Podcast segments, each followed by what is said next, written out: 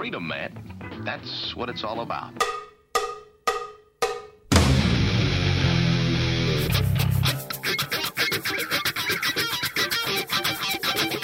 You've got to groove on freedom, like the good book says.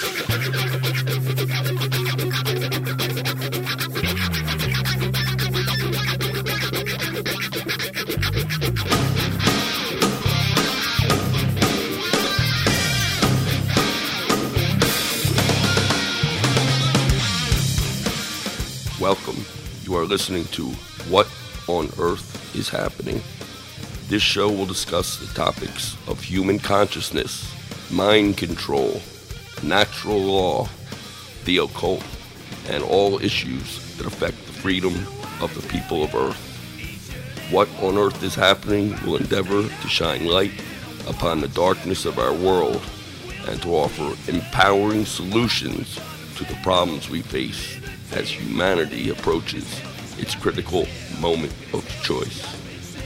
And now, here is your host, Mark Passio.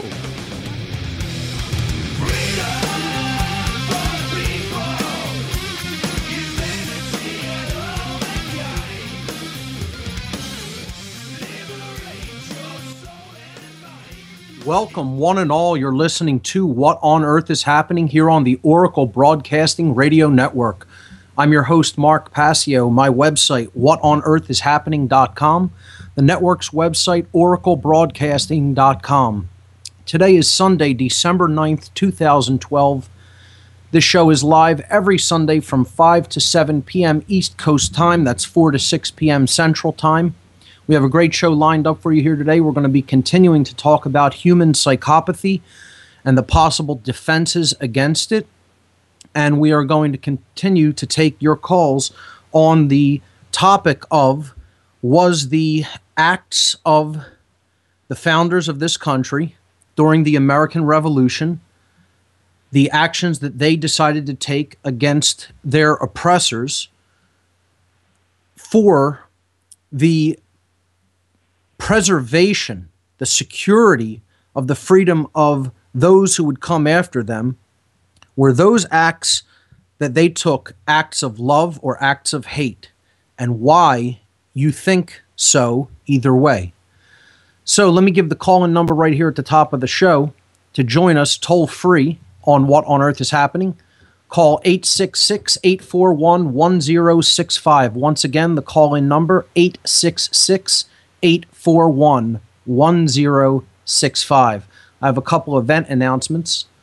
Of course, coming up here in Philadelphia, April 25th, 26th, and 27th of 2013, the Free Your Mind 2 conference, a conference on consciousness, mind control, and the occult taking place at the Arch Street Meeting House at 320 Arch Street here in Philadelphia. The doors will open at 8 o'clock a.m. each day. The featured speakers Alan Steinfeld, Alfred Webre, Andrew Basiago, Ben Stewart, Bob Tuskin, Cathy O'Brien, Curtis Davis, Dr. Dream, Frater X, Freeman Fly, Jan Irvin, Jay Parker, Jim Fetzer, Larken Rose, Laura Eisenhower, Lenon Honor, Leuren Moret, Mano Divina, Mark Passio, Mark Phillips, Marty Leeds, Randall Carlson, Ross Ben, and Sonia Barrett. 24 speakers over a three day event. Advanced ticket prices for the Thursday conference $30. For the Thursday meet and greet plus a vegetarian meal and a concert, $20, featuring the Divine Hand Ensemble, a theremin, uh, a classical ensemble centered around the theremin. For the Friday conference, $40. For the Saturday conference, $40. And for the entire uh, three days, plus the speaker meet and greet, only $120. For more information on this great event coming up in April of 2013 here in the city of Philadelphia, please visit www.freeyourmindconference.com. The next Truth, Freedom, Prosperity free documentary screening and discussion evening will be taking place on the last Thursday of December, December 27th, 2012 at 6:30 p.m. at Essene Market and Cafe at 719 South 4th Street. That's the corner of 4th and Monroe Streets in Philadelphia. We don't have a film picked out yet. We're going to be announcing that in the next uh, couple of days. So uh, watch the truthfreedomprosperity.org website for that announcement. I have learned that I will be the next featured activist at the next TFP Live, Truth, Freedom, Prosperity Live, hosted by Mike Salvi and Truth, Freedom, Prosperity, will be taking place Friday, December 21st, 2012. Yes, the end date, the prophesied end date of the Mayan calendar, 12 21 12. I'll be the featured activist at this event at Underground Arts at 1200 Callowhill Street on Friday, December 21st at 9 o'clock p.m. For more information, check out www.truthfreedomprosperity.org or you can also visit tfplive.com. That's tfplive.com. I have an announcement about a great event that people are not going to want to miss um, we are going to be doing a money bomb campaign for the Free Your Mind 2 conference to raise money for uh, bringing in all of these phenomenal speakers, uh, bringing them into Philadelphia from all over the country. And uh, Frater X has actually uh, set this up uh, for us. Frater uh, X has been one of the organizers for this year's Free Your Mind conference. And he has he and American Freedom Radio will be hosting a 12 hour marathon, okay, where we're going to uh, have different hosts during the 12 hours that we're going to uh, um, have this money bomb campaign for Free Your Mind 2. It's going to be taking place on American Freedom Radio, where Frater X broadcasts out of. And this is going to be taking place on January 13th. Okay, so Sunday, January 13th, 2013, it's going to be a 12 hour marathon from noon to midnight on January 13th on American Freedom Radio. We're going to have um, different hosts uh, hosting the event for the 12 hours, and we're going to be interviewing some of the uh, featured speakers at the Free Your Mind conference and uh, attempting to raise as much donation money as is possible uh, so that we can uh, help uh, to support the effort to bring in uh, speakers from, from out of town. So you won't want to miss that. Sunday, January 13th from noon to midnight on American Freedom Radio. The ad free chip. Oh, before I uh, talk about that, I want to alert everyone that I will be interviewed tomorrow Monday, uh, December 10th, on the H2O show. This is uh, the new incarnation of, of the show that used to be called Two Guys, One Girl out of Montreal, Quebec, Canada, um, hosted by Franco Eward. So uh, the new show is called the H2O Show. It's broadcast out of the H2O radio network. Um, the website for that is radioh2o.ca. And I will be interviewed tomorrow on the H2O show from 8 to 10 p.m. Eastern Time. So uh, check that out on uh, that uh, great network. And um, I will also be posting that to the um, news section of my website. If you check out the news section of my website, there's also a couple of new uh, things posted. I was interviewed um, this past week by Vinny Eastwood and Frater X on their new video podcast called Dark Occulted Mysticism.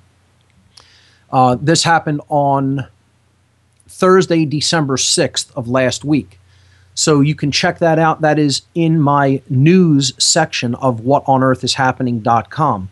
And that was a great interview where we covered uh, topics of, of course, occultism, but we also went deep into human psychopathy, uh, the um, non aggression principle, force versus violence, and, uh, you know, natural law. So it was a great uh, interview by uh, two great gentlemen who uh, I'm very happy to uh, be on their show. I believe this was the, the first um, episode of Dark Occulted Mysticism. I could be incorrect. It might have been the second one, but it's a new show by Vinny Eastwood of The Vinny Eastwood Show and Frater X of The Middle Chamber.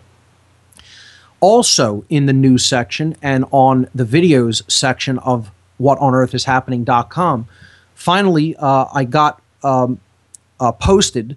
Uh, the video was completed by uh, Tim Smith, who recorded and edited the video. Tim is also one of the organizers of the Free Your Mind 2 conference as well. Uh, the Matrix Trilogy Decoded presentation that I gave as part of fundraiser number one for the Free Your Mind 2 event. We're going to probably be putting on some other fundraisers in the new year at Underground Arts. I'm waiting to hear back from them to get confirmed dates, but we'll probably ha- be having at least a couple of fundraisers, a couple more fundraisers before uh, the Free Your Mind 2 event. So be sure to check out the video. I am very happy with the way the video turned out. Tim did a great job. He edited slides from the presentation right into the video.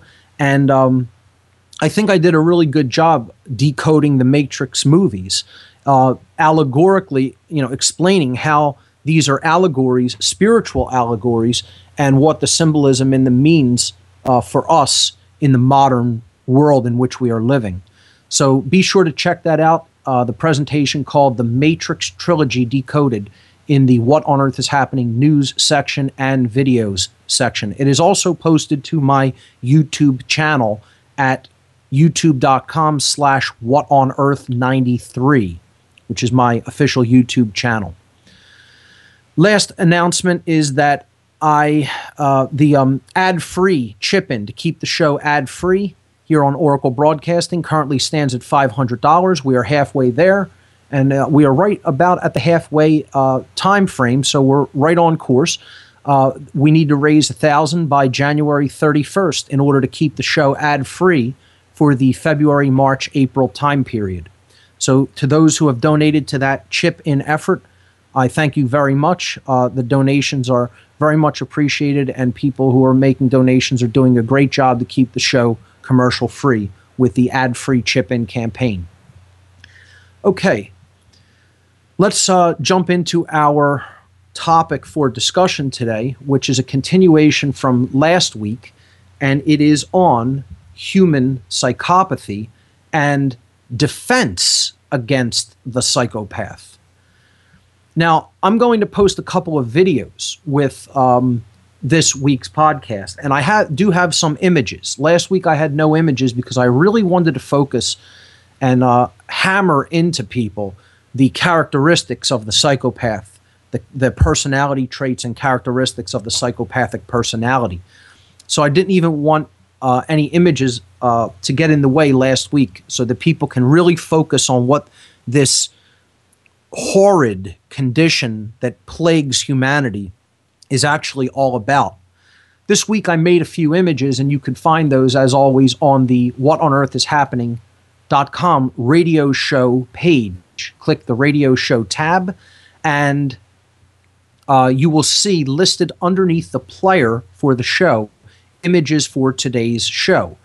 Now, that is when the show is live, of course. When the show is uh, not live, I take that off of the radio show page and it goes into the podcast with the show, okay, with each podcast. So you can find the images also in the podcast uh, section of the website uh, under related images for each podcast that is posted there.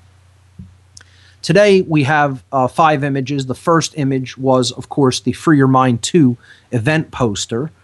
And the next image begins uh, we'll do a review from uh, last week, which is the characteristics of psychopaths.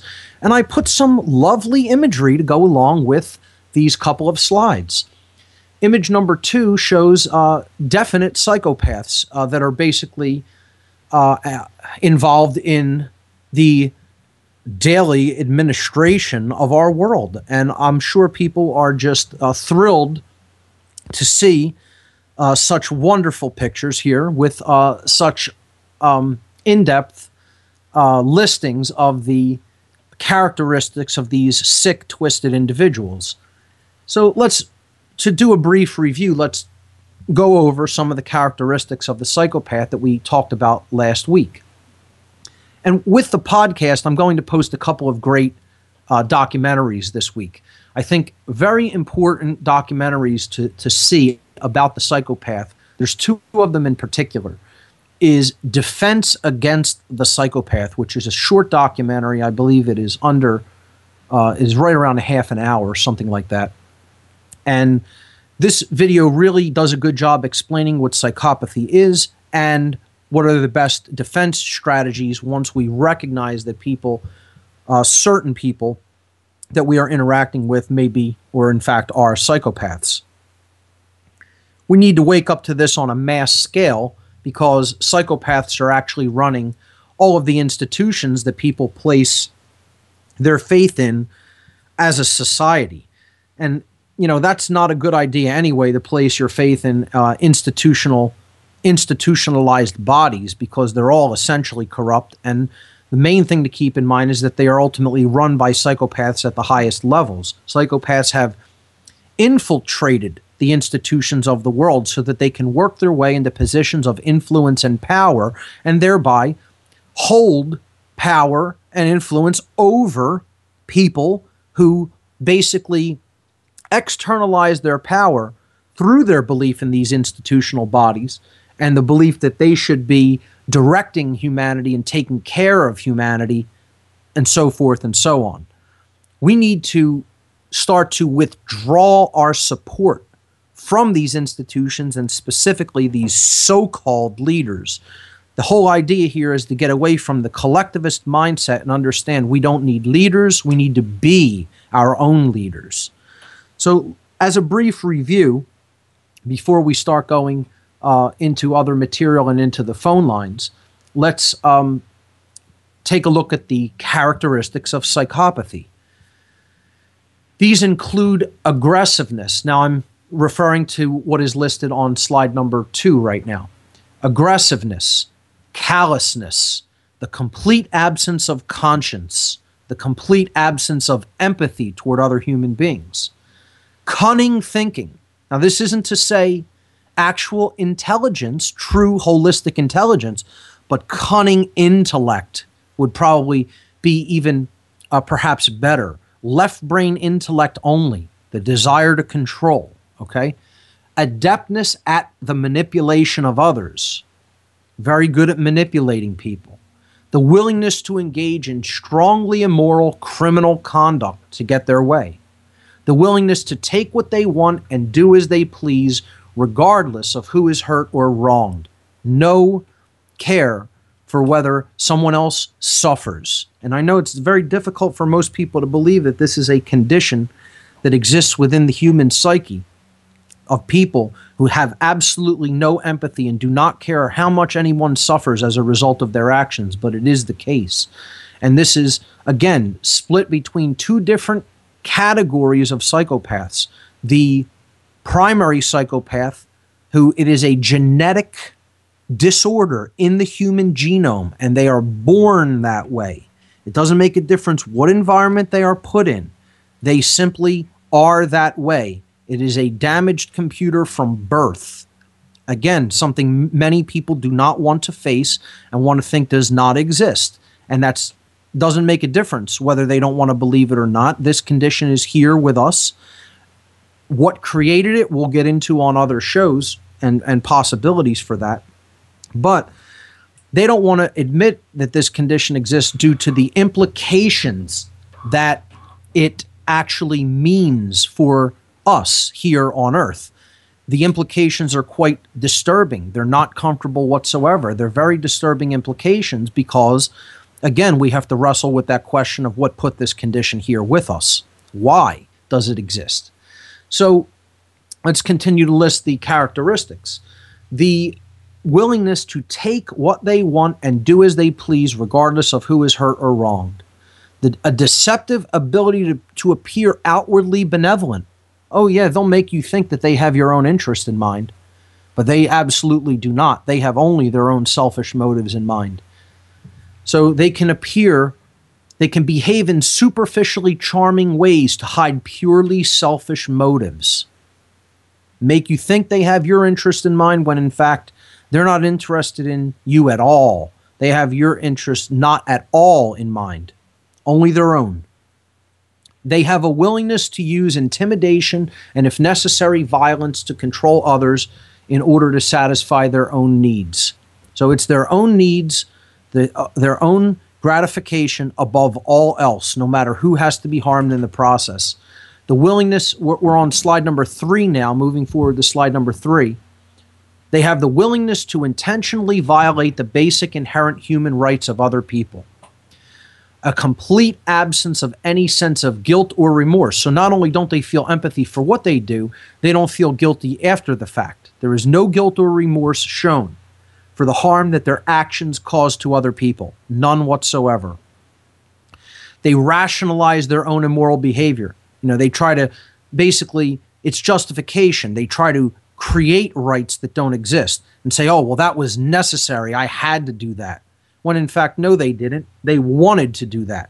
They revel in what they're doing. And then they try to tell other people that it was necessary or needed or it was for the, the common good, was for, it was for the long term good. When in fact, all it was is to satisfy their own twisted, sick, depraved desires that they want to satisfy at the expense of anyone else. They have denial about their own wrongdoing. They'll deny it outright. They'll just lie and say, "No, I, you know, I'm not responsible for that. That's not my responsibility. I didn't cause that." When in fact they were directly to blame or directly at fault or they were the direct cause of the suffering that was created. An utter uh, feelings of utter contemptuousness toward the feelings and desires of their fellow human beings. So, what your cares or wants or needs or de- desires are, absolutely meaningless to them. It does, doesn't make a difference what anyone else may need or what, what may be important to anyone else. That is completely irrelevant to them. And they have utter contemptuousness. You know, they, they hate people for the fact that, you know, uh, they have needs, wants, desires, but at the same time, what these psychopaths are doing is doing nothing but trying to fuel their own depraved desires, to, to, to satiate their own depraved desires. So, utter contemptuousness displayed toward the feeling, feelings and desires of their fellow beings. Pa- willingness to lie pathologically. They'll say anything without any concern for truth in order to advance their own hidden agendas. They have the ability, this is one of the biggest characteristics that people really need to understand and get a handle on. Psychopaths have the ability, especially primary psychopaths. Okay, secondary psychopaths can learn this over time, but primary psychopaths have learned this since they were very young. Okay, so this is more of a characteristic that is mostly attributed to primary psychopaths. They have an ability, a well developed ability to fake a normal range of human emotions and empathy. See, they watch other people's emotional responses and then they mimic it, even though they're not really feeling those emotions. They mimic it so that they fool other people into believing that they're just like them. And, you know, then the question comes up well, how do you identify these people? You know, that's a that's a very good question, and some people emailed me about that. Now, these could be anybody. These these are basically anybody in society. I mean, they're well hidden, they're well entrenched, and they're entrenched in positions of power. It's very difficult to identify who these people are. You, you have to know them by their behavior.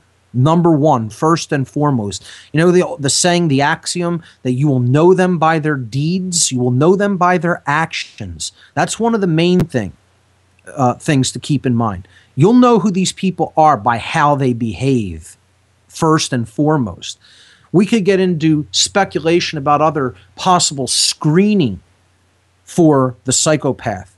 But again, that would be much more difficult to implement. We have to become streetwise about their behavior in order tru- truly to identify them so that we can be on the defense against them. And again, none of this is to inspire fear or hatred in people. This is about being informed about a condition that does exist is basically these people are predatory in nature. They they are preying on other people. They are referred to by many people as interspecies predators.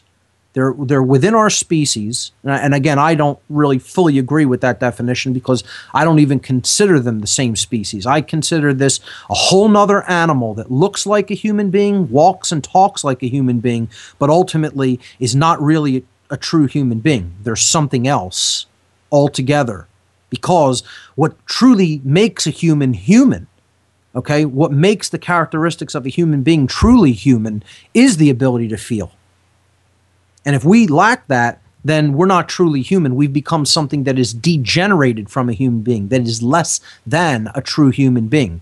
And for anybody that wants to say that's divisive or separatist or, you know, is uh, um, very uh, dualistic, go right ahead. I, I really, I'm not interested in some new age, nonsensical interpretation of what is actual in the world. Okay. Instead of calling it what it is, looking at it honestly, people want to euphemize things. Okay. So they don't have to actually acknowledge the horror of the current human situation. You know, it's all about euphemisms, making things appear less bad than what they actually are. And, ladies and gentlemen, what I'm doing, I can't articulate how bad it actually is. Trust me, everything I have done on this show is an understatement regarding how bad our current situation is in the human psyche. It's so infinitely worse than what I could even articulate in words. People have no idea. And, you, you know, uh, people will call me a pessimist as a result of saying that out in the open. But believe me, it's worse than whatever I'm saying. Okay. I'm actually underplaying where we're at as a species. You know, I, for for some reason, I want people to still accept the notion that we could turn this around if we worked hard enough to influence people in consciousness to come up. And maybe, maybe it's possible. But you know, in, in a lot of ways, I don't really even know if I believe that myself. And I'm just being honest with people. I'm just being honest. You know, if that makes me a pessimist, so be it. I consider myself a realist regarding where the human dynamic in consciousness is really at based on what I see on a day to day basis in the world. And I try to be as honest as possible about that instead of sugarcoating the situation and telling people what they want to hear. Because so many people will sell people on that, telling them what they want to hear. You know, there's so many people who are so good at that. The New Age movement's a big part of that. You know, telling people what they want to hear, making them think it's better than how it actually is, to sell hope. Hope is very sellable. Believe me, it's sellable. All you have to do is look at presidential campaigns and, and elections. Then people think that this, you know, uh, a new guy getting in there is going to mean new hope. And they'll constantly sell people on that because they're just telling people what they want to hear. I'm trying to be honest with people. I'm not in this as a popularity contest. All right. I'm not interested in who likes me or who doesn't like me. That's not why I do what I do. I'm trying to be honest with people about where we're really at. So um, we need to understand that it's worse than what I'm saying. And while I don't think that the numbers of primary psychopaths are all that impressive, I think they're very low. I think they're lower than what a lot of clinical psychologists place the number at. I think it's far less than 1%. You know, the people who say, oh, it's the 1%, I think it's maybe, maybe the 0.5%. And I think that might be a high number about how many true primary psychopaths there are in humanity. Yet they're still running the entire show here. They're still in charge because th- they have infected the rest of the population with their worldview. That's the whole thing. We think largely like the psychopath to a certain extent. Their worldview is still infecting our psyche. And so many people have become secondarily psychopathic, meaning through conditions and through uh, the acceptance of a particular worldview, they are taking on the characteristic traits of a primary psychopath, even though they are not, and they were not born that way. Okay, they're behaving that way because of fundamentally flawed axioms and belief systems that they have taken into themselves and are and are fundamentally attached to. And letting go of those false fundamental axioms, letting go of those uh, dogmatic belief systems, and engaging in new, different information that is has the possibility to transform and elevate consciousness.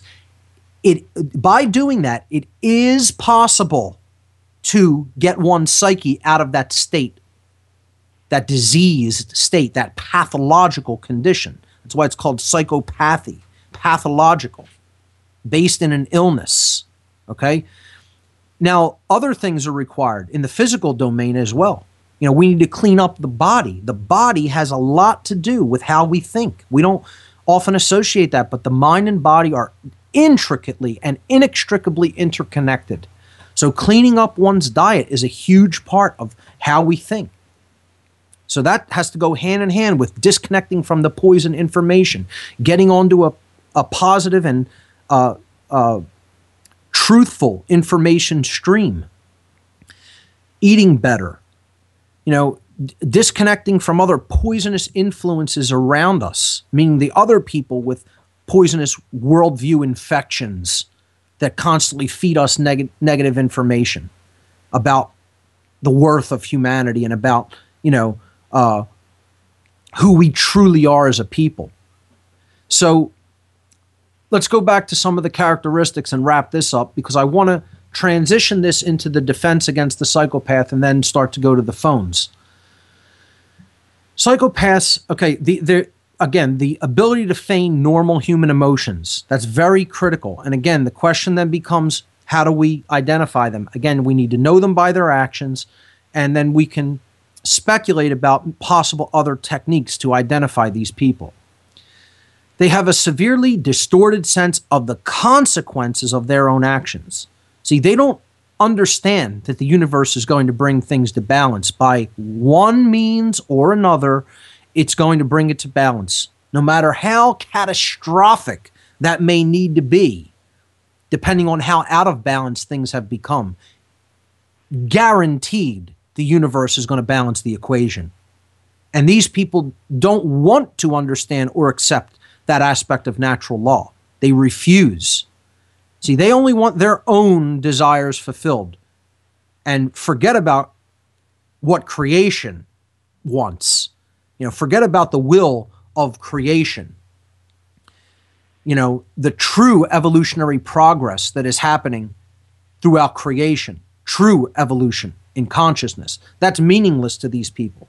They're trying to stop that from taking place because they want to rule the roost. They want to maintain their positions of dominance and power, illusory power over other people, because they're being given that power by other people who are externalizing their power in an illusory sense and through this nonsensical, illusory belief in authority, which doesn't actually exist in man. So, this severely distorted sense of the consequences of their own behavior.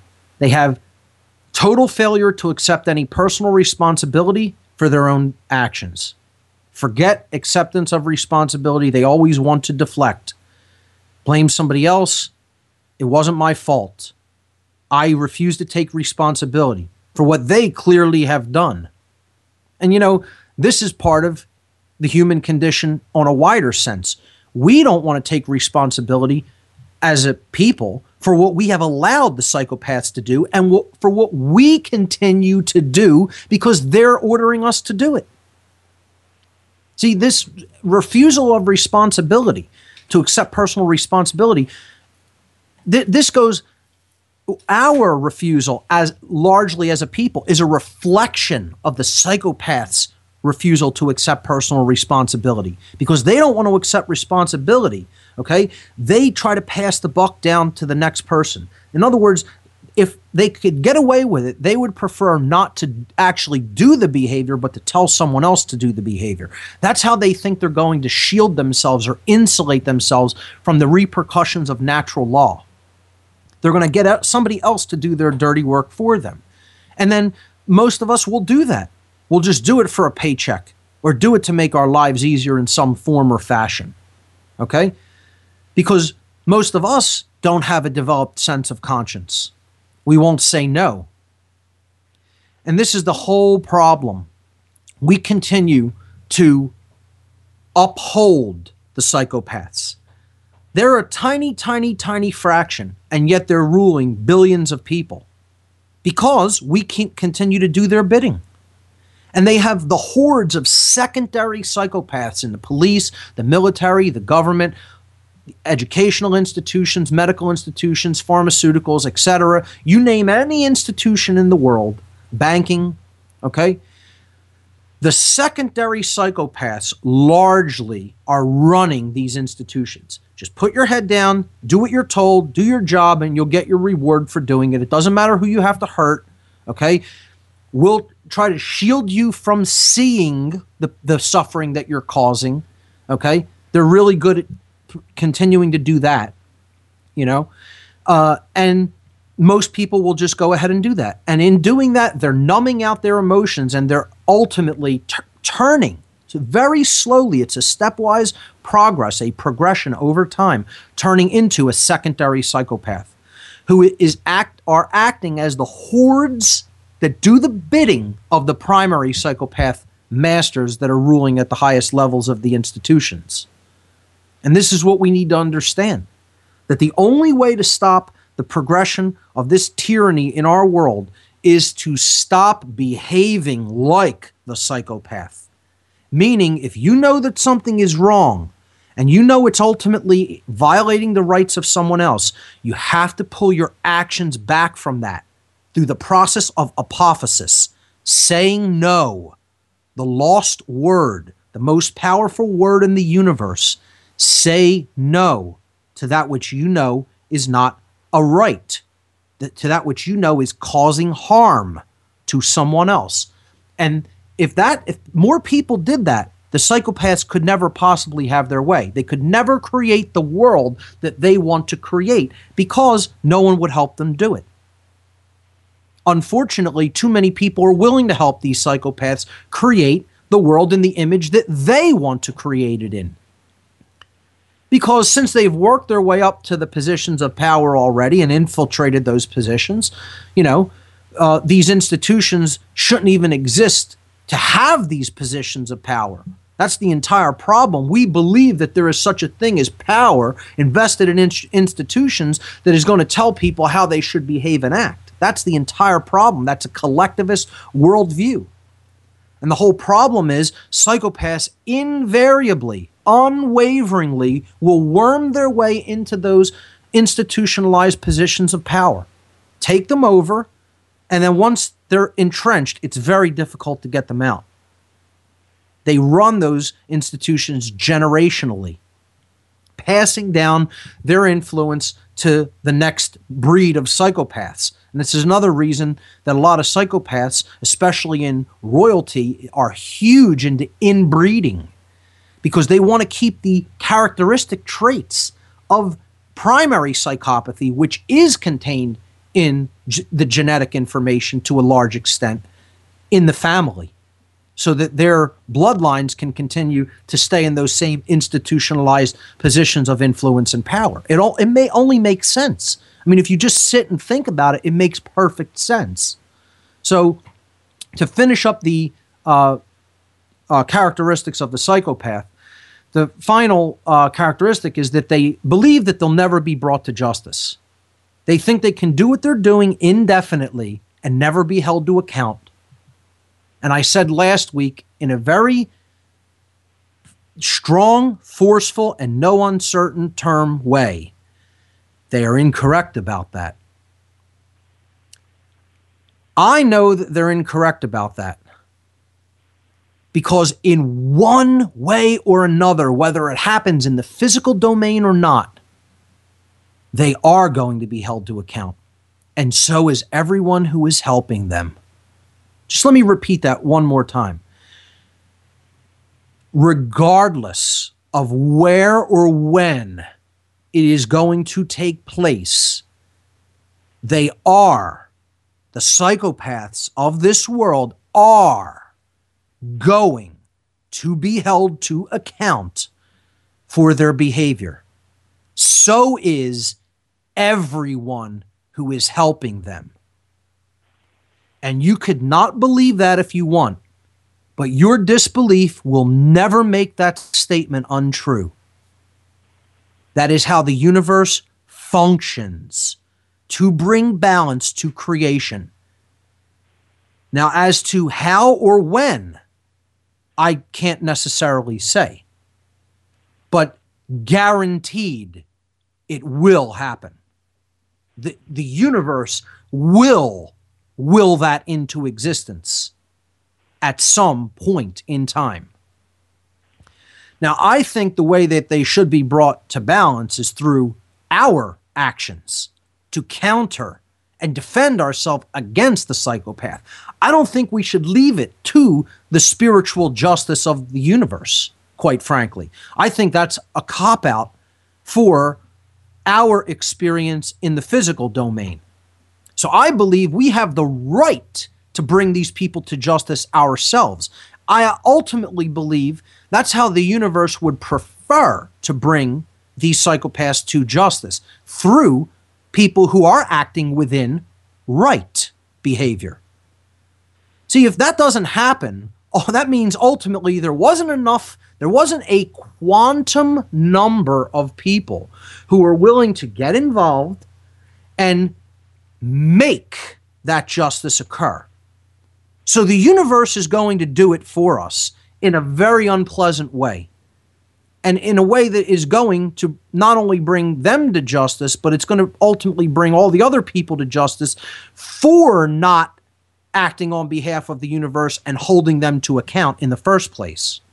And this is where humanity is almost at that point.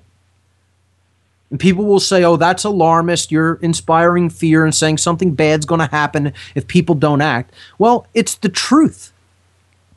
You think that we can just let these psychopaths do immoral behaviors forever and there's nothing that's going to result to us? Nothing bad is going to happen? This is part of what tyranny is ultimately all about because we're not because the causal factor that we are not bringing them to justice that we are not standing up for our inherent human rights the, the, the world is slipping further and further into global totalitarian tyranny that's one of the ways that we're we're being punished by the entire you know uh, construct of natural law because we're not doing what we're supposed to be doing in getting these people out of these positions of power, stop externalizing our power to these so called uh, leadership uh, institutions, and start actually being our own leaders and live for what we know is right. Not enough people are willing to do that. Not enough people are actually engaging in that behavior. So at some point, the universe is going to step in and say, enough is enough. There's been a stagnation here. No progress is possible. And th- therefore, cleansing is going to be required. You know, like when weeds choke a garden, ultimately they're going to have to be uprooted. And if we become like those weeds choking the garden, which is evolutionary progression in, in, consciousness, which is what the purpose of the garden is for, if we become those allegorical weeds, then we're going to have to be uprooted at some point when no further growth is possible. And the universe will be all too happy to provide that service for us. Do we want that to occur that way? I think it's a very bad choice, personally but ultimately that's what's going to happen. So the next part I want to get in, into this is understanding that we already inherently have the right to defend ourselves against psychopaths, about people that don't care about right or wrong, that don't care about conscience, that don't aren't acting within conscience, that are just doing what they want to do to get what they want. And this is the whole let, let me just be very clear about this. This is the whole dynamic, the whole um, um, personality characteristic or the rationalization of I'm just doing my job. Okay, that whole thing that people trot out as a justification, ultimately it means here's what you're saying. I, I want people to be very laser focused on what I'm saying here. When someone is saying, I'm just doing my job, and the action that they're taking is actually hurting someone else or usurping their rights through some form of coercion that they had no right to initiate, all right, when that's happening and someone is saying, I'm just doing my job, what they are basically saying is, my collection of money or resources or um, acquiring a position that I might want usurps someone else's free will to engage in their rights or to not be harmed, not have initiatory um, force carried out against them when there was no right to do so. Okay? They're basically saying, I don't care about that person being harmed. That is the definition of not having conscience, of not exercising conscience. You could even make the argument whether the person has the knowledge of right or wrong, which is what conscience is knowledge, con science, to get to know together. Science the root of it being scio sciere, the verb in Latin sciere, which means to know, and the prefix con being put in front of it, which means together or with. So to know together, to know with everyone else, common sense of right and wrong. That's what conscience is common knowledge, common sense knowledge. Whether they pos- actually possess that or not, they're not exercising it. They're not acting, willfully acting within harmony with conscience, with that knowledge. So therefore, they are abandoning conscience by saying, I'm going to do what my job says I need to do to collect my paycheck or to maintain that position, regardless of who it's harming. By definition, that is a psychopathic characteristic. You are taking on at least one of the characteristics of psychopathy.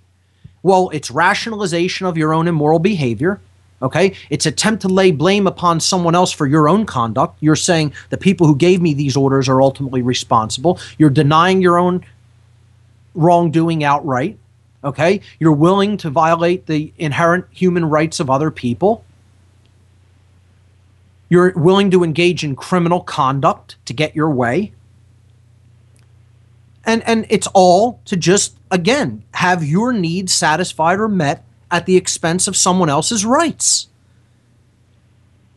And i would suggest a large portion or if not the majority of people who are in institutions where they're saying i'm just doing my job and are ultimately violating the rights of other people have become secondarily psychopathic at the very least and what our job is people who understand the non aggression principle, who know that if someone else is not violating someone else's rights, you do not have any right to initiate force against them. That's what the non aggression principle is. It's all about statements in the negative. If someone else is not usurping someone else's rights or using violence, okay, then you do not have a right to initiate force against them. It's all apophatic, it's stated in the negative. You have to understand what you don't have a right to do. People think that rights that do not exist actually exist for certain groups of people. They think that rights that no one on earth has a bunch of people can come together, create that right, and then grant it to another person or group of people. And that cannot be done. There's no such thing as the delegation of a wrong.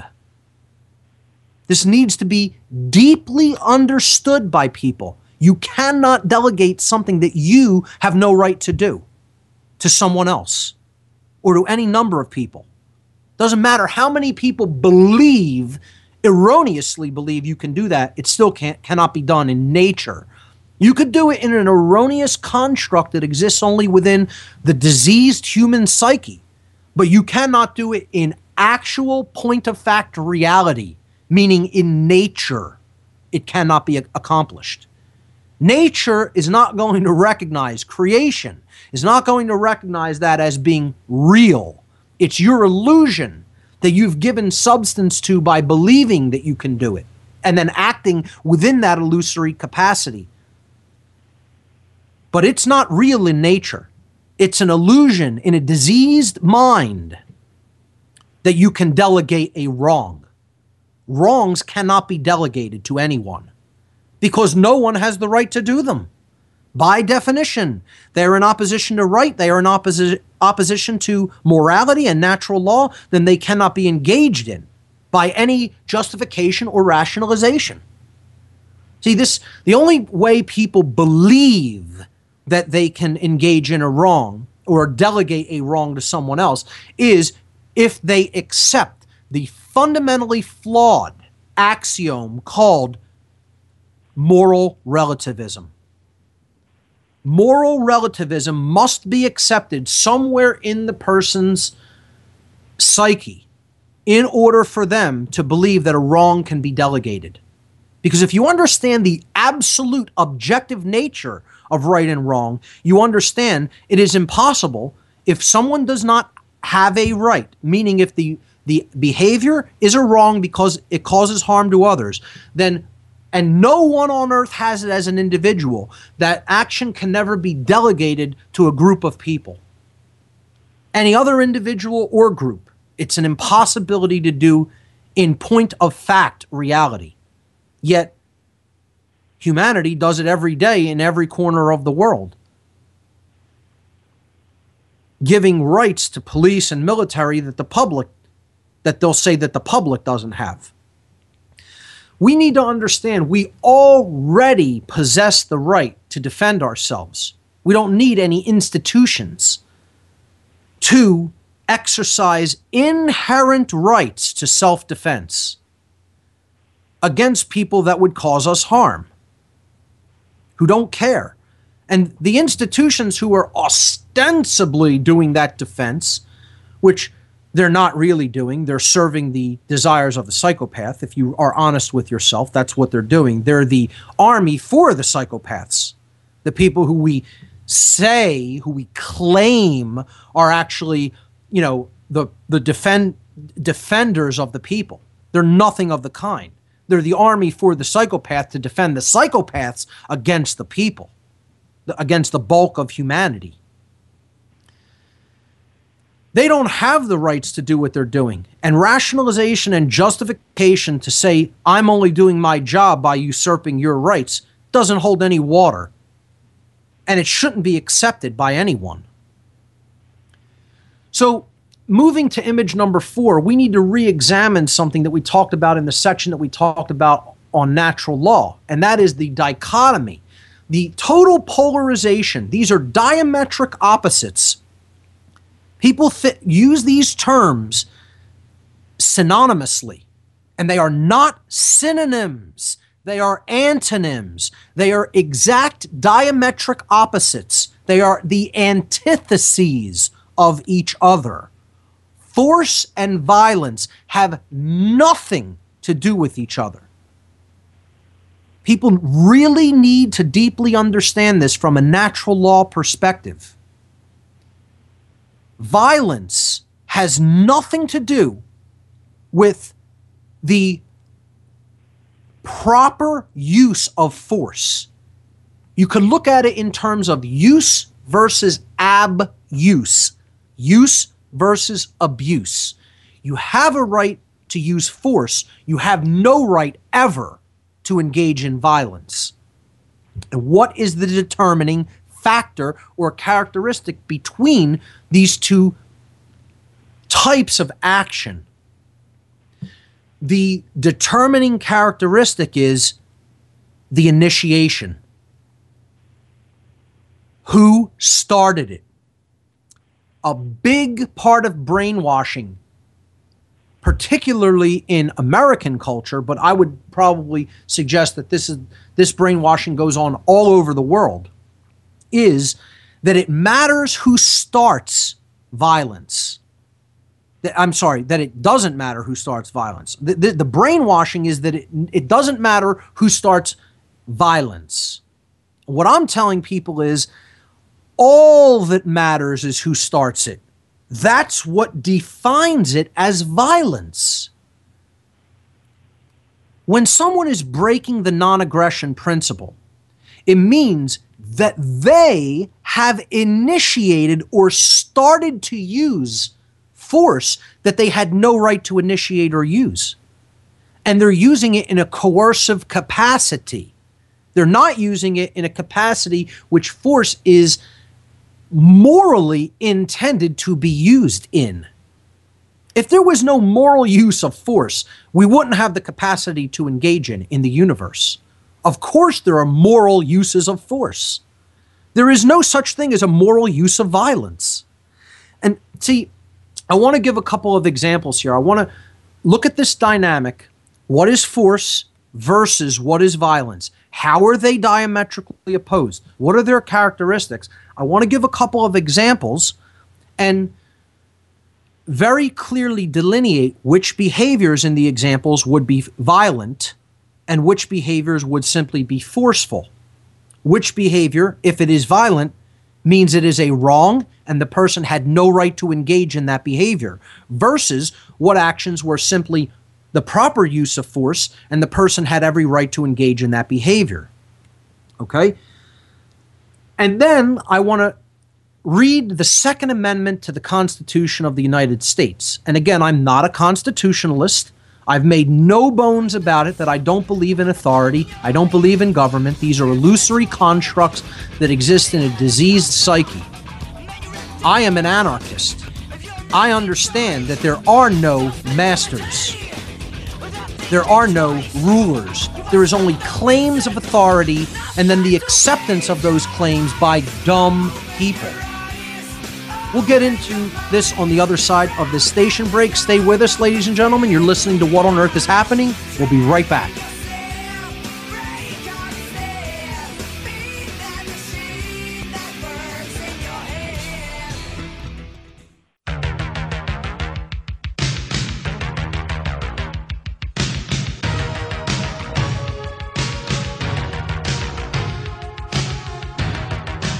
Okay, everyone, we're back.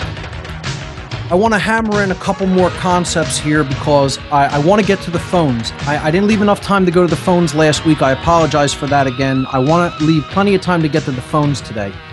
So, um, let's start delving back into the, the uh, material by taking a look at the difference, the diametric opposition between force and violence. And again, before the break, I was saying there is no such thing as authority. There is only the claim of it, the claim that you could do violence to someone else and be right in doing it. Okay? The claim that you could be a master of someone and they have some moral obligation to obey your commands. Okay? You can only make that claim and then that claim can be accepted by other people, but it will never make it true in reality because it's not true. There is no such thing as masters over others. There is only people who are making the claim that they are an authority. And then there's other people who don't know enough about themselves and the workings of nature who are willing to accept that claim in their ignorance. And I just simply referred to them before the break very harshly as dumb people because that's what they are. They're just dumb. If you think there's any such thing as authority in man, you are dumb. You are not holistically intelligent, and you do not know the truth. Because the truth is, there is no such thing as authority anywhere in the three dimensional space time continuum in physical form. The only authority is the boundary conditions of the universe, which is natural law. That's what the authority is. And I don't mean the the fake Darwinian natural order that people think of as whoever's the the uh, has the the most viciousness and the the biggest teeth and the sharpest teeth and claws wins. That's not what I mean by natural law. Again, I, I feel I need to keep emphasizing that because of how hijacked the word natural is. We're talking about the spiritual laws that govern behavior in the universe. Cosmic spiritual law. Another word we need to start really taking back and understanding more deeply, just like natural, what natural really means, instead of this Darwinian notion, this twisted worldview based in moral relativism and social Darwinism, we really need to take back the word anarchy. Okay, because believing that, I'm sorry, knowing that there is no such thing as authority, knowing that there is no such thing as masters over others, knowing that there is no such thing as rulership over other people needs to be called what it is. The term voluntarist I don't like.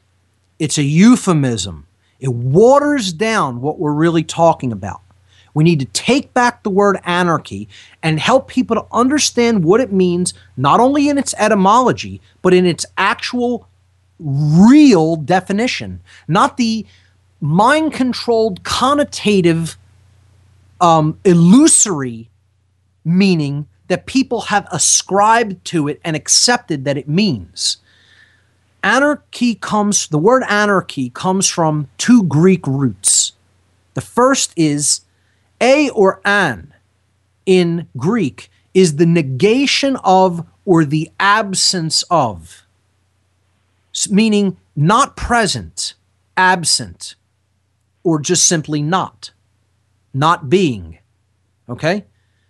That's a or an, the prefix a or an in Greek. So apathy, no feeling present.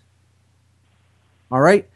Anarchy comes from a an, not not present, okay? Not there, absent. And then the second part comes from the Greek word archon, Archon in Greek means ruler or master. Okay? Someone who is a ruler over someone else. Or, in other words, the owner of slaves, an owner of other people, a master of slaves. So, when you put them together, you have the negation of masters over others the absence of ownership of other people, the absence of rulers who own other people. However, you want to put those words, those concepts together, that's what anarchy is. It means that there are no masters and slaves. Well, if you believe that there are masters and slaves, then you're not an anarchist. If you do not believe that there are masters and slaves, then by definition, you are an anarchist, whether you know it or not. If you advocate for any amount of the right, the so called right, to coerce other people, to coerce their will, to usurp their free will, and make them do what you want them to do, even if what they want to do is a right, then you are not an anarchist, you are an archonist, one who believes in masters over others, one who believes that certain people are masters with authority inherent in them, and other people, by definition, are slaves who have the somehow have the moral obligation to obey the whims of the master. And there's no other there's no other grades of that. People think, oh, there's there's variants and gradations of that in between. You're painting it as black and white, and there's all shades of gray in between. Wrong. Absolutely incorrect. There is no gradations. There are no shades of gray. There are either masters and slaves, or there is not. Get that through your head. Any amount, any amount of the advocation of the aggression principle. And I want to wrap the word principle in quotes because aggressing against others is no principle at all. It is not based in truth and it causes harm. The aggression ideology, let's call it, forget aggression principle.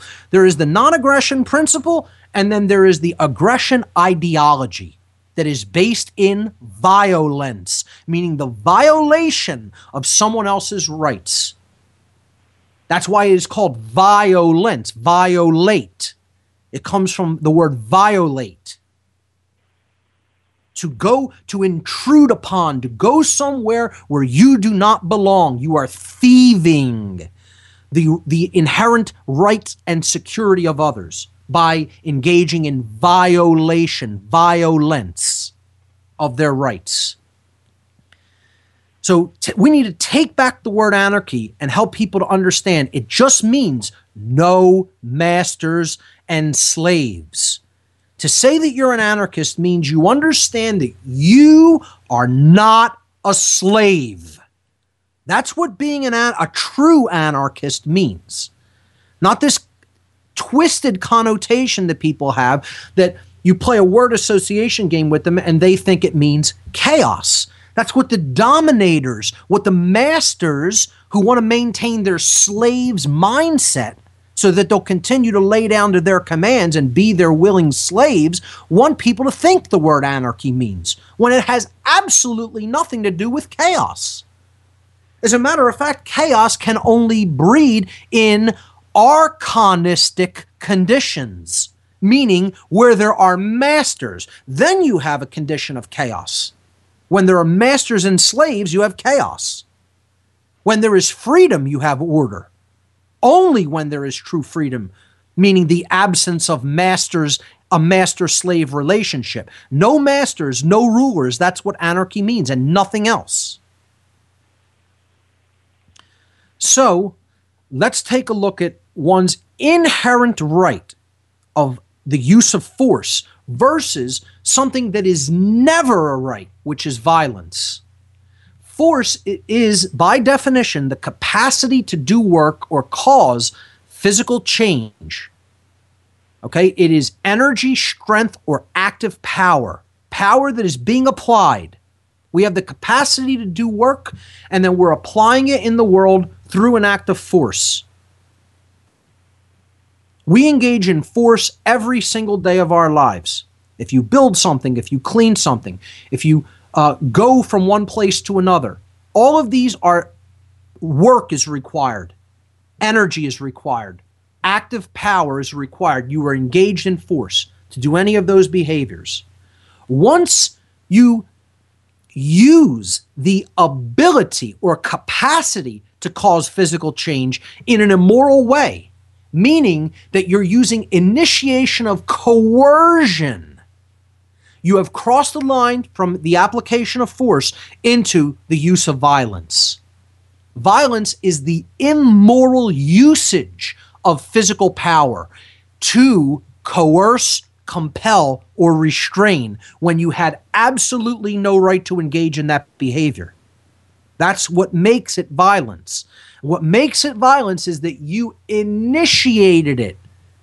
You were not being harmed or attacked, and then you initiated coercive force. That's the definition of what makes it violent. Force is action which exists in harmony with morality, in harmony with natural law, for the very reason that it does not violate anyone else's inherent rights. Violence, on the other hand, is initiatory action, meaning you started it. It's coer- initiatory coercive action. You started it, and it is the action coerces someone else's free will when they were harming no one. This is always in opposition to morality and always in opposition to the laws of nature because for the very reason that it involves the violation of someone else's inherent rights. Force is action that we always possess a right to take under natural law. It is in harmony with natural law, therefore, we may take that action. And this includes the inherent right to defend oneself. Meaning, if violence is being done, if initiatory coercive usage of force was initiated against you, that means violence was done unto you, then you inherently already possess, every individual already inherently possesses, without going to another human being, you already have the right to defend yourself against that incursion of violence by applying whatever amount of physical force, energy, strength, or active power is required to stop or negate that act of violence. And I don't know how much clearer I could be. I think that's about as clear of a definition of what force versus violence is. When you're engaged in violence, you never are in the right. There is no such thing as the right to conduct violence because that means you are initiating, you are starting it. But you always have a right to use defensive force when you're being attacked by violence. And, you know, I think we've been under violence and the threat of violence for a long, long, long time not only in this country, but throughout the world. Taxes are threats of violence. Pay us what we tell you you have to pay us, or we're going to either take your property or put you in a cage. It doesn't make a difference why someone is demanding that. You can't demand that someone act and say you're not acting is a right you don't have. Yes, you are allowed to sit there and do absolutely no action. You don't have to take action. Now, I would say if you're seeing violence being conducted and not taking action, then we're getting into a very hairy moral territory because you're witnessing it and you have the capacity to, to do something to change it. And you're sitting back and saying, let the violence continue. Let that person's rights be completely usurped and just allow it to continue. Now, all kinds of um, rationalizations are used for why what's being done with that money is, is going to be a good thing. This is how people rationalize the violence of tax collection away. This is an example of violence. Okay? It doesn't matter how you rationalize it. You're saying you have no right to refuse. That's coercion. And if you do refuse and try to keep what you have earned, then you're threatening the person with retaliatory force for simply engaging in a right, which is to keep that which you have produced. This is not a right. Taxation is not a right. People think that it can be granted to a government or a group of people and that right can be delegated. Well, there is no such thing as the right to collect taxes because it's based in violence and therefore it's not a right, it's a wrong. Therefore, it cannot be delegated to any other human being or any group of human beings. No, nothing that someone individually may not engage in can be delegated to another. I don't know how much more clear I can make that. Hopefully, this is being understood and, and really sinking in to people if it didn't in the natural law section. But if you don't have a right as an individual to do something to another person, to coerce them and say, you have to give me this much of what you have produced or earned, then no one can do that because no one has that right, so no one can give it to someone else.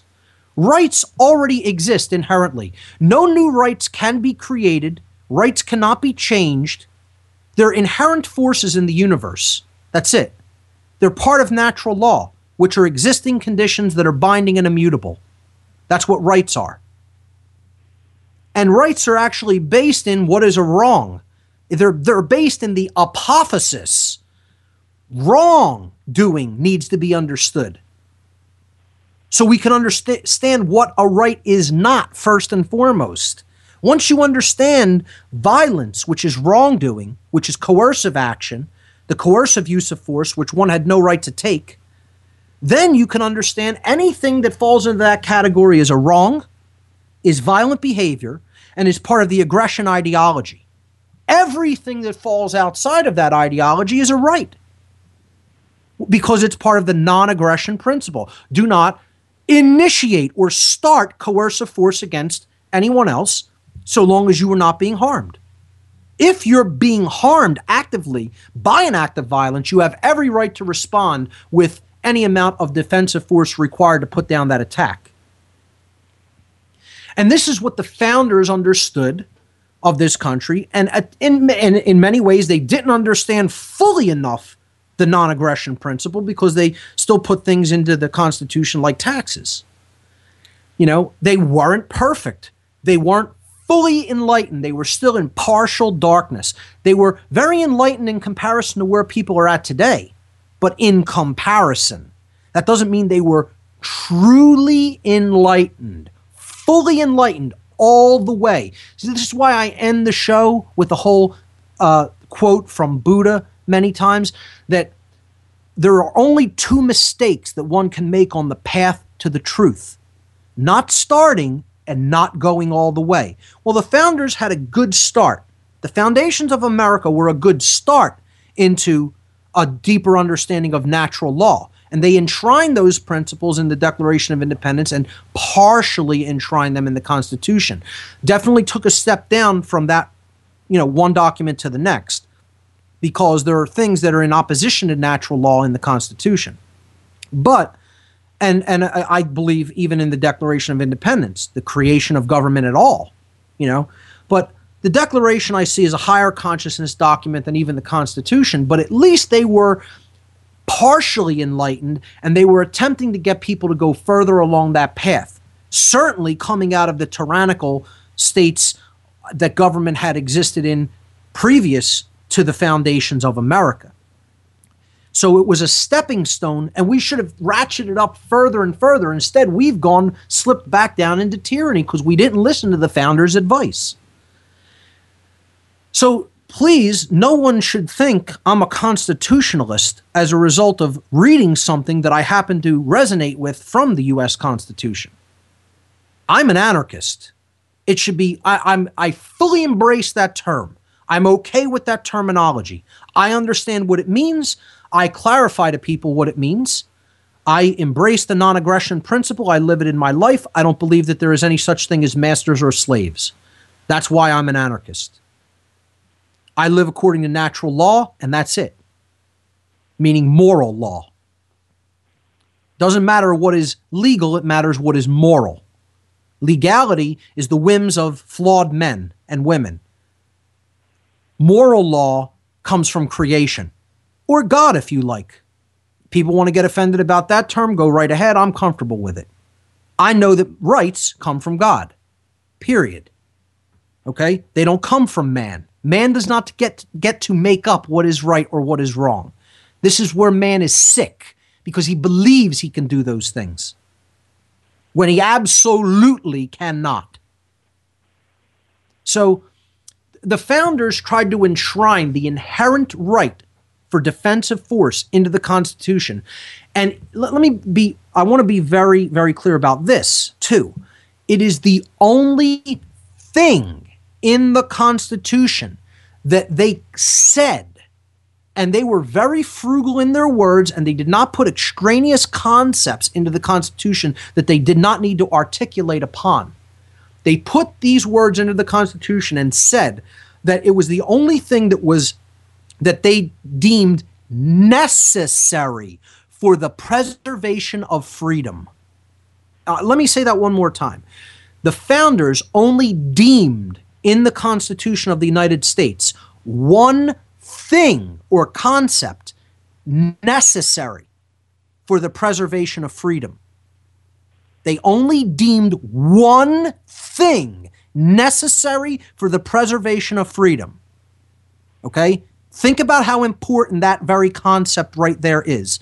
Now, the word necessary in the Constitution was used exactly six times. But in the context of something being necessary within the, the structure of America, it, it, is only used in that capacity or that context that connotation one time, and that is in the Second Amendment in the Bill of Rights to the Constitution. Now, I want to read the, the text of the Second Amendment as it was adopted by the Congress and put into the Constitution in the Bill of Rights. And I want people to understand that in this older style of writing, this part of the Bill of Rights, which, and all parts of the Bill of Rights are, all parts of the Constitution actually, are only intended to ever be restraints upon government. People need to understand that about the Constitution. It is not a listing of rights for the people, it is not a restraint of anything for the people. It is entirely a set of things that the people were going to allow the entity that they were creating called the US government, United States government, to do. And a much bigger set of restraints upon what the government could never do in anybody's life. So it is written very much so in the apophatic sense. The Bill of Rights is all about what the government may never do because these are actions which ultimately take away, if done, would take away freedom from people. The First Amendment being the right to free speech, free religion, and free assembly, and free press. So the Second Amendment is about the right to inherently defend oneself against the incursions of violence. And here's what it says. And if we understand that this form of language is not really spoken today. We need to understand how it would be written if it were written today. Then it becomes very much less ambiguous as to what the intent and meaning of the Second Amendment was. And I'm deliberately bringing all this for. See, folks, you have to understand there's a method to my madness, so to speak. I'm putting these things together, okay? Psychopathy, a deep understanding of it and the characteristics, ver, uh, you know, force versus violence, and an understanding of what the foundations of this country attempted to enshrine about the inherent right of defense. And there's a reason I'm doing it now. With all the things that are going on regarding false flag events, uh, mass shootings, and then the justifications to try to take the ability of people to defend themselves, thus leaving them completely defenseless against tyrannical government. This needs to be understood now, not at some future point. We should already be at a level of understanding that someone like myself is at. And unfortunately, most people are not at that under level of understanding. Here's how they drafted the Second Amendment into the Constitution. This is the exact text. A well-regulated militia, comma, being necessary to the security of a free state, comma, the right of the people to keep and bear arms, comma, shall not be infringed. Now, I personally think it's very clear right there, and there's no ambiguity about it whatsoever. But because it is written in this older form of English, it, as far as sentence structure is concerned, the connotation is not as clear as it could be in modern English. So I've suggested that if we wrote this today, I'm not saying we need to rewrite it, I think it stands on its own as it is, but if we were to attempt to get a better understanding of what was actually meant by the people who wrote this, we could very simply rearrange a couple of words. And I'm going to add a word and I'm going to change a form of a verb. And that's it. I'm going to add one word and I'm going to change the form of one of the verbs. The verb to be in the in the um, second phrase within the sentence being necessary. I'm going to say is necessary. I'm changing the form of the verb to be from being to is. That's it. Okay, here's how we might write it in modern colloquial English, how we would speak today. Since a well regulated militia is necessary to the security of a free state, the right of the people to keep and bear arms shall not be infringed. Now, the meaning is perfectly clear and unambiguous. Now, what did they mean by these terms? Since a well-regulated militia, capital M, militia, that's that's some grouping of people, isn't it? What is that entity? What is the militia? And they're saying it is necessary to the security of a free state of being. This, this capital S state doesn't just mean the state of Pennsylvania, the state of Rhode Island, the state of New York, the state of Delaware. That's not what we're talking about. The capital S state, just like the capital M militia and capital A arms, means the totality of something. Militia is not small m militia, one specific grouping of people in a specific isolated place the word militia has a specific connotative meaning to it that is defined right in the sentence, later in the sentence, of who that group of people is. The word state is capitalized, meaning state of being, a state of life. So they're telling you that this well regulated militia, capital M, is necessary to the pr- preservation, the security of, the continuance of a free condition, a free state of existence. Meaning, if you don't maintain this inherent right, if you don't maintain this readiness to engage force if it is required, you will not maintain the state of freedom that we fought to put in place to secure. The right of the people to keep and bear, meaning possess and brandish, to possess and carry arms. That doesn't just mean projectile weapons. That means any defensive weapon, capital A arms, anything that can be used to defend oneself shall not be infringed under no circumstances. Period. Period, period, period. At the end of the word infringe. Nothing after it. Full stop, end of sentence. Shall not be infringed. Not shall not be infringed if people abuse this inherent right and then start using violence with arms. No. Shall not be infringed, period. Th- that's it. It's absolute.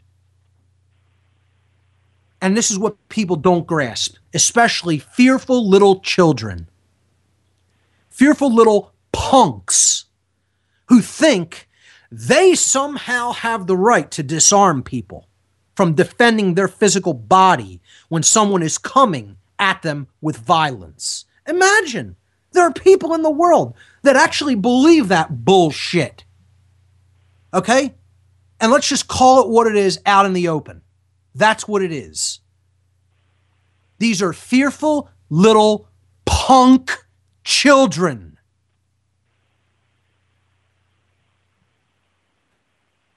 Who is the militia that is being talked about in the Second Amendment? It's not a particular group of people, it is the people. It is defined in the sentence. Since a well regulated militia is necessary to securing freedom, to keeping us free, the right of the people to keep and bear arms shall not be infringed because the people are the militia. Able bodied citizens who can pick up a arm a form of arms, a weapon, regardless of what it is, arms, capital A, and have a right to defend themselves with arms against the incursions of violence. You shall not infringe upon that right. The end. It is so cut and dried. It is so obvious. It is so unambiguous that you have to be a total ass to think that it is in some way ambiguous or to try to interpret it in a different way. Get as offended about that as you like. Say I'm harsh, I'm unyielding, I'm unapologetic, and you're absolutely damn right. So, I'm going to open up the phone lines now after having gone through that analysis of the Second Amendment to the Bill of Rights in the United States that was put forward for very specific reasons by people who were far more intelligent than the bulk of humanity is today and understood what was required to keep freedom and defend it from tyranny. And the question is going to be, ladies and gentlemen, whoever wants to call in, the call in number is 866 841 1065, toll free 866 841 1065. The question is Were the actions of the people who waged the Revolutionary War in this country against the British and their mercenaries conducting acts of love or acts of hate? And why do you think so either way? That is the question for the rest of the show today. So let's go to the phone lines, and that is what we're doing. If you're on, on the phone, that's the question I'm taking here. Uh, it, the other topics right now are set to the back burner. We are talking about the question of, I, I would say, if someone wants to comment on psychopathy, that's connected with this topic, so I'll, I'll take calls on that as well. But what I want each caller to do, if they are willing, is to say whether they think the actions of those who waged the Revolutionary War in the United States against the British and their mercenaries were engaging in acts of love or acts of hate and why they think so. So let's go to the phones. Here we go.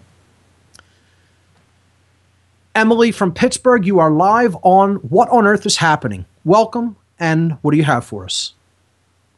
Hi. Um, um, I was actually just listening. Okay, no problem. Uh, but I am enjoying. I am enjoying the show. I think it is. I think it's an interesting topic. Great. Um, just to kind of like answer. If you would like like to question. chime in on that while I have you on the line, you are welcome. But if you're simply listening, don't feel compelled that you have to do so. I don't want to make you feel uncomfortable. But uh, if you want to go ahead and uh, chime in on that question, you're more than welcome to do so.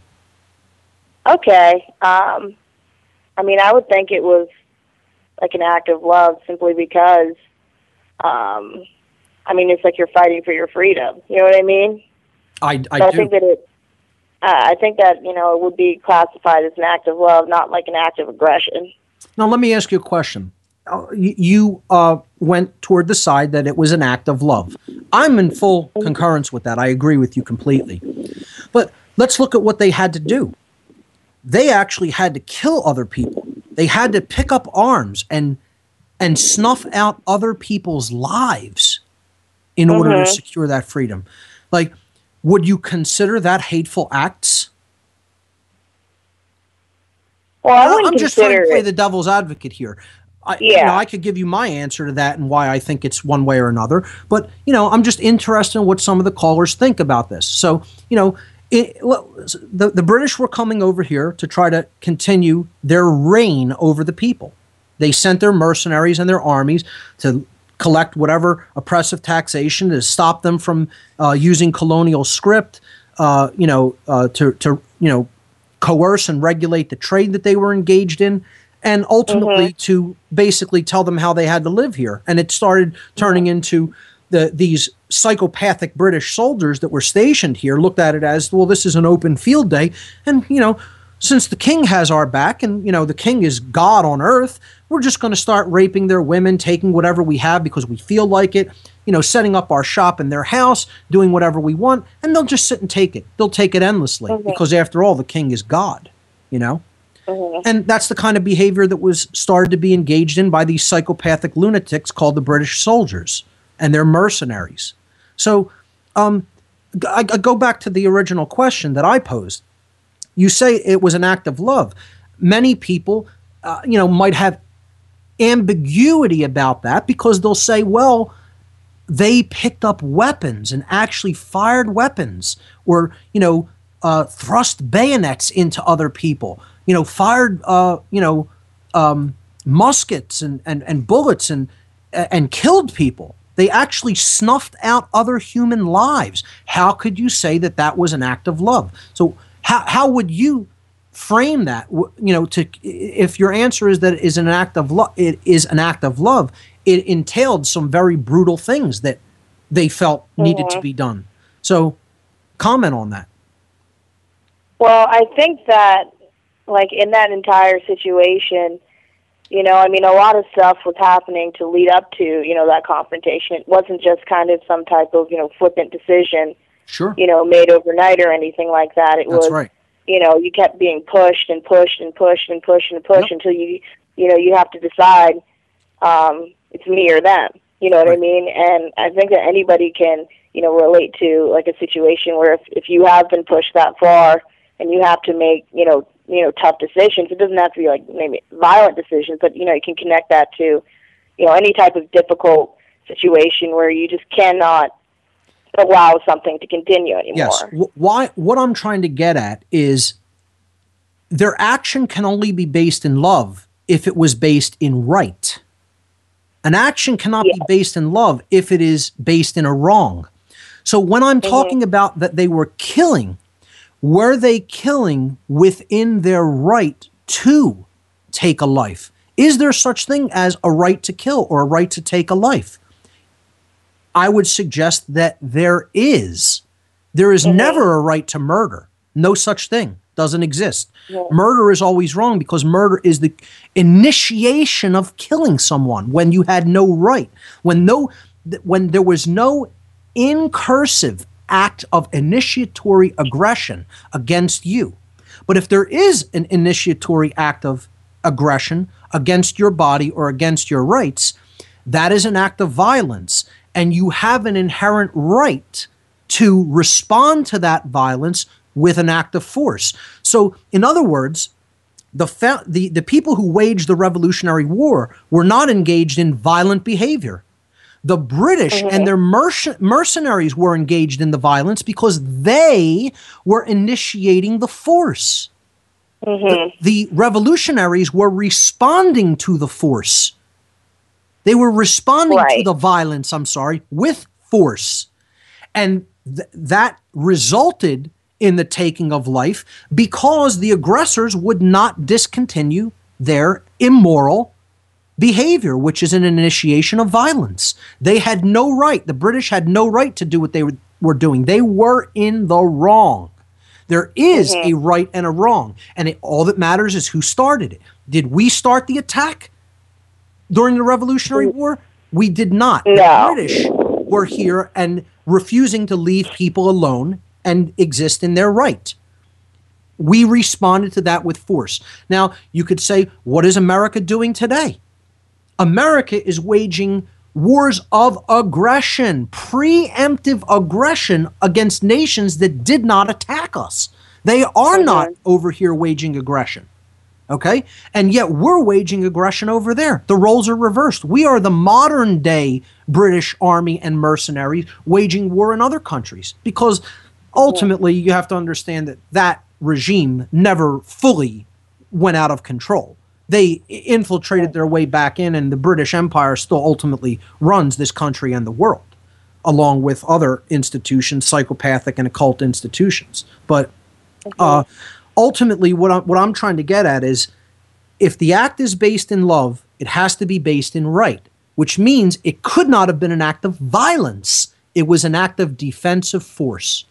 So mm-hmm. I thank I thank you for your uh, you know your your take on that and your contribution to uh, answering that question. And I'll, well, um, yeah, go ahead. If you have something uh, else, go ahead. I did want to, you know, add um, that I do kind of, you know, disagree with, like, just kind of going back earlier, like in the show, um, with like the idea that, um, you know, psychopathy, mm-hmm. like being a psychopath or whatever. is like intrinsic to people. I don't think that it's like a genetic thing. I think that people just use that so flippantly and and and you know without really understanding genetics or how that works. The vast You know, there's actually- majority of people who suffer from psychopathy are not primary psychopaths. We have to understand psychopathy is not one thing. It is two things. Right, that's true. Right. There is primary psychopathy and secondary psychopathy. What you're mm-hmm. referring to as not being a an inherent condition in a small, tiny portion that expresses that um, uh, genetic disorder is called secondary psychopathy. The vast majority of people who suffer from psychopathy, you are absolutely correct. It is not genetic in its origin, it is not an inherent condition, and it can be changed with enough work.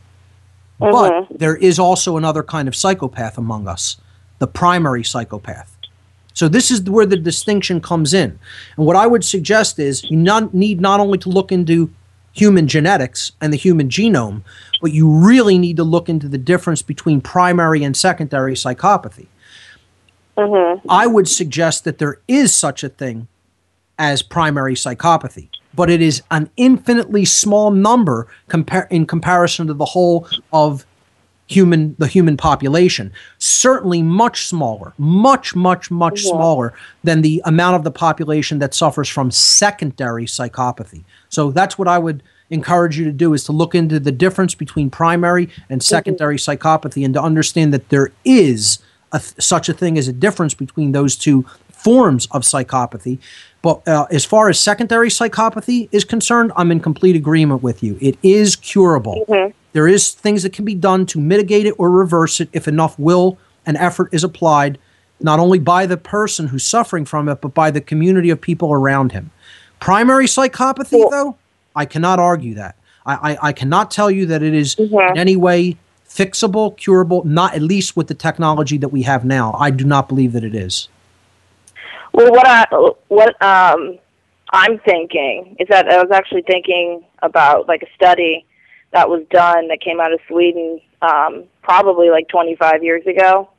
It's like not a very well known study or anything like that, um, but it did show something interesting in like um, like human connections to you know different animal populations, or and they found that you know um, human babies when they're born they're like baby birds. They imprint on you know the first thing that they you know see. Like so, whenever they open their eyes after they're right after they're born, that's what you know they they relate to. And I think that just because we live in such um, you know medicalized society, you know, just having like b- babies born in just this highly medicalized non like non feeling non human type of situation i think that that actually breeds that type of madness rather that than ki- kind of trauma can initiate it right at the, the situation of birth. Right Yeah, it's very Right. possible. You know, and I, I say at birth. I, you know, I don't mean it's a you know destroyed uh, soul. Uh, you know, coming into incarnation from the very in its very inception. You know, there are conditions. I talked about this briefly last week that possibly created in the womb, and possibly birth it's trauma possible possible birth trauma. But again, Mhm. you know, we're, we're, we're kind of splitting hairs by saying, well, it's it's conditions created at birth. Th- therefore, the person is like that from the time that they were born. Maybe, maybe, I'm open minded to the possibility that maybe if we completely changed the environmental conditions that are actually giving uh, uh, form to the human being during the whole gestation period and birth, maybe we wouldn't have primary psychopathy. It's possible. It's possible.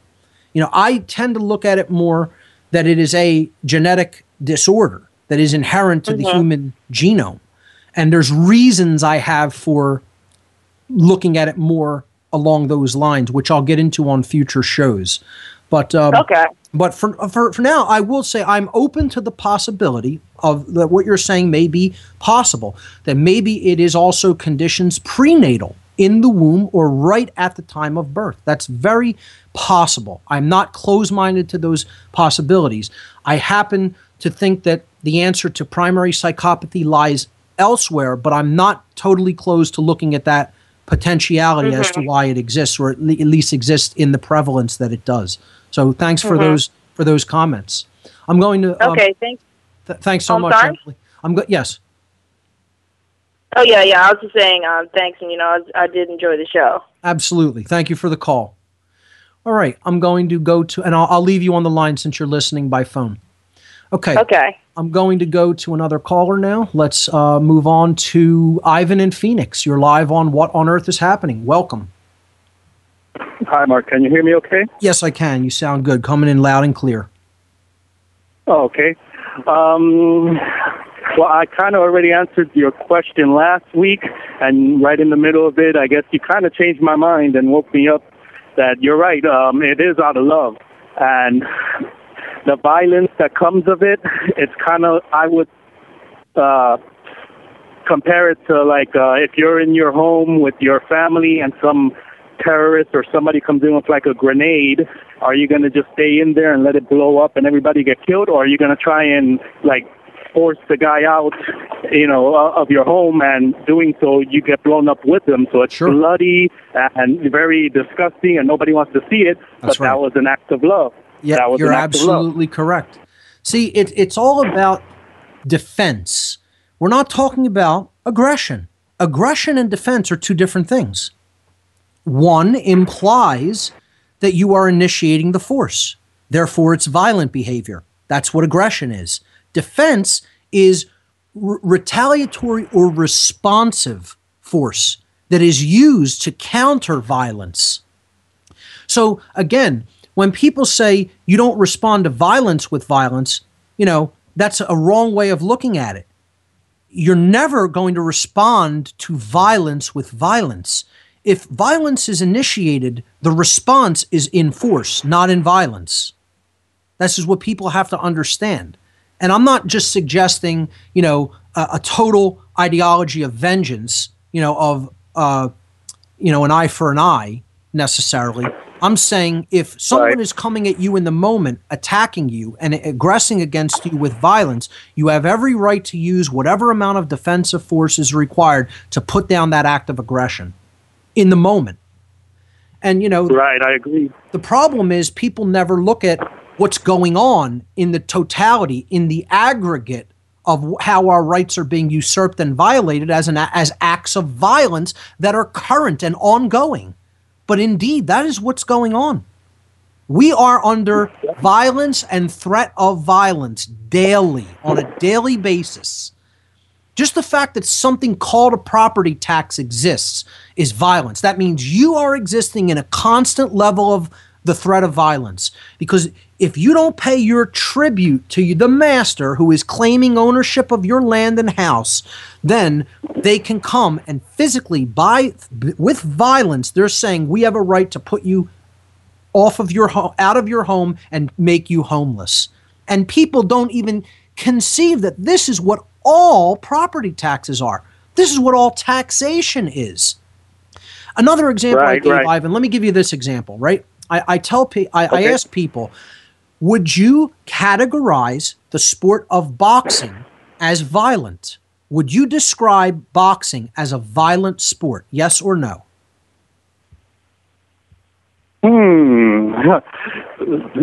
now you kind of have me trapped. I don't know whether to say yes or no. Uh, it it well, involves no, violence. Uh, yes, uh, it, it, it Ivan, involves violence Ivan, because of the blood and all that, but uh, it's also Ivan, one moment, athletic one moment. skills. Let, let me jump in. Let me jump in for one moment, okay? To, to try to cl- Uh-huh. clarify, I want you to just give your instinctive gut response. Like, don't don't overthink it at first. What would what would you ordinarily say to that question? Is boxing violent? Yes or no? Gut, r- you know, right away. No. Okay. Why?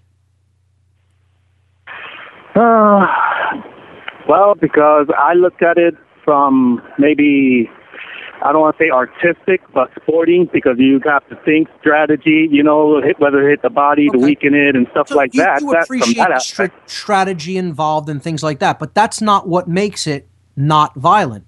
I want to know why it isn't violent. You're and and you're correct. Boxing is not a violent sport. And the people hear that, and it sounds so strange when they hear it. But if you really understand the difference between force and violence, you'll understand that that's absolutely true.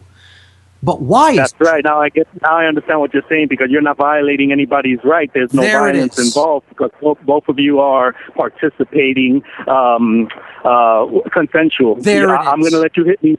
I'm going to let you hit me because you're going to let me hit you, and then both There of you go at it. It is a contest of strength or active power, or a contest of force that is engaged in consensually. And there is why it is not a violent sport. It is a forceful sport, it is a competition Right. of force.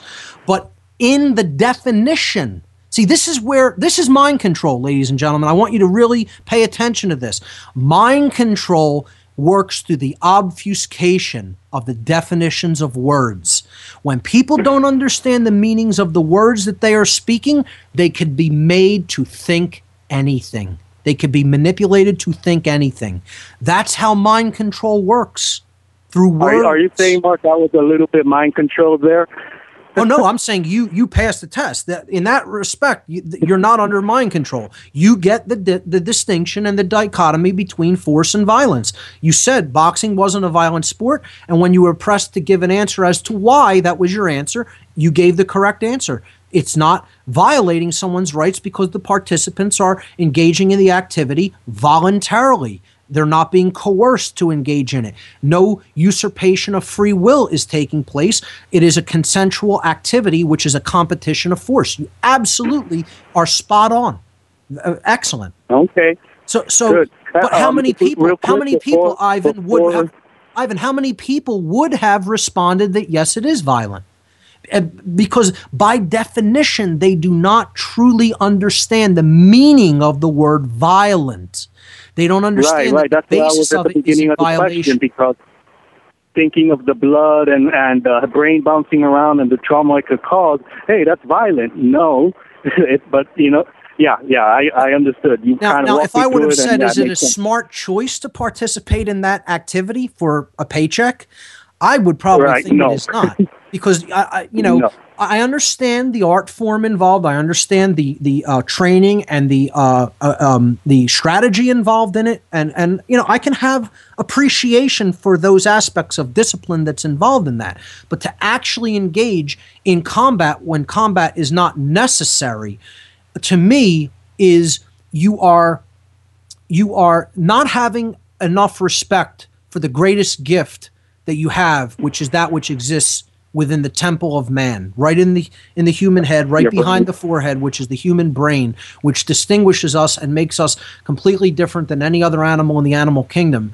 And I have too much respect for that wonderful piece of God-given uh, machinery uh, than uh, to to engage in uh, unnecessary displays of force uh, for for any That, reason. that that would be an abuse of your brain. You're abusing it.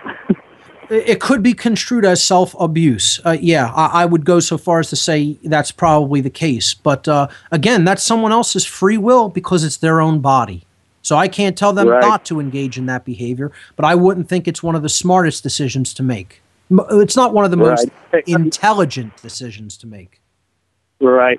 Touching on the um, uh, psychopathy, um, real quick, this is probably going to take you to the end of the show. I had quite a few different ideas, real quick, Sure. and observations. Go right. Um, uh, real quickly, let me put them out here real quick. Um, while you were talking last show and this show, and why the secondary uh, psychopaths exist, I think this is like a cyclical self-preservation kind of thing. And I say that because uh, coming from the background that you come from, um, I've seen a few videos with um, Zeena um, LaVey Oh, yeah. and Nicholas Schreck. Oh, on well, YouTube well, videos there's a, there's a classic example of the psychopath. I mean, Nicholas Exactly, Schreck. yeah. It doesn't get any more obvious that you're looking into the eyes of a psychopath. Ladies and gentlemen, uh, Ivan, just let me briefly uh, uh, tell the people: if you want to look at into the eyes of a psychopath directly, just type this name into Google or into uh, YouTube. Nicholas Schreck. Nicholas Schreck. I believe he spells his last name S C H R E K or S H R E K. Nicholas Schreck. He um, was uh, um, involved in the Church of Satan, and then he and Zeena LaVey, the daughter of Anton LaVey, uh, uh, decided that the Church of Satan was not even hardcore enough for them, and they got involved with Michael Aquino and the Temple of Set. Uh, there are uh, interviews, and you uh, it absolutely enlightening to look, watch, and listen to these interviews, and listen to watch Nicholas Schreck's eyes, watch his responses, his overall way that he carries himself, and what he thinks, what his ideology is. And this is what the globalist occultists, the psychopathic globalist occultists, are all about. They have the same worldview and mindset. Ivan, thanks so much for bringing that up. If you call in next week, I'll bring you on to talk about that a little bit more. That's all the time we have for this week's this week, folks. Thanks so much for listening. Remember, there are only two mistakes one can make on the path to truth not starting and not going all the way. We'll see you right here on What on Earth is Happening next week. Until then, everyone, take care.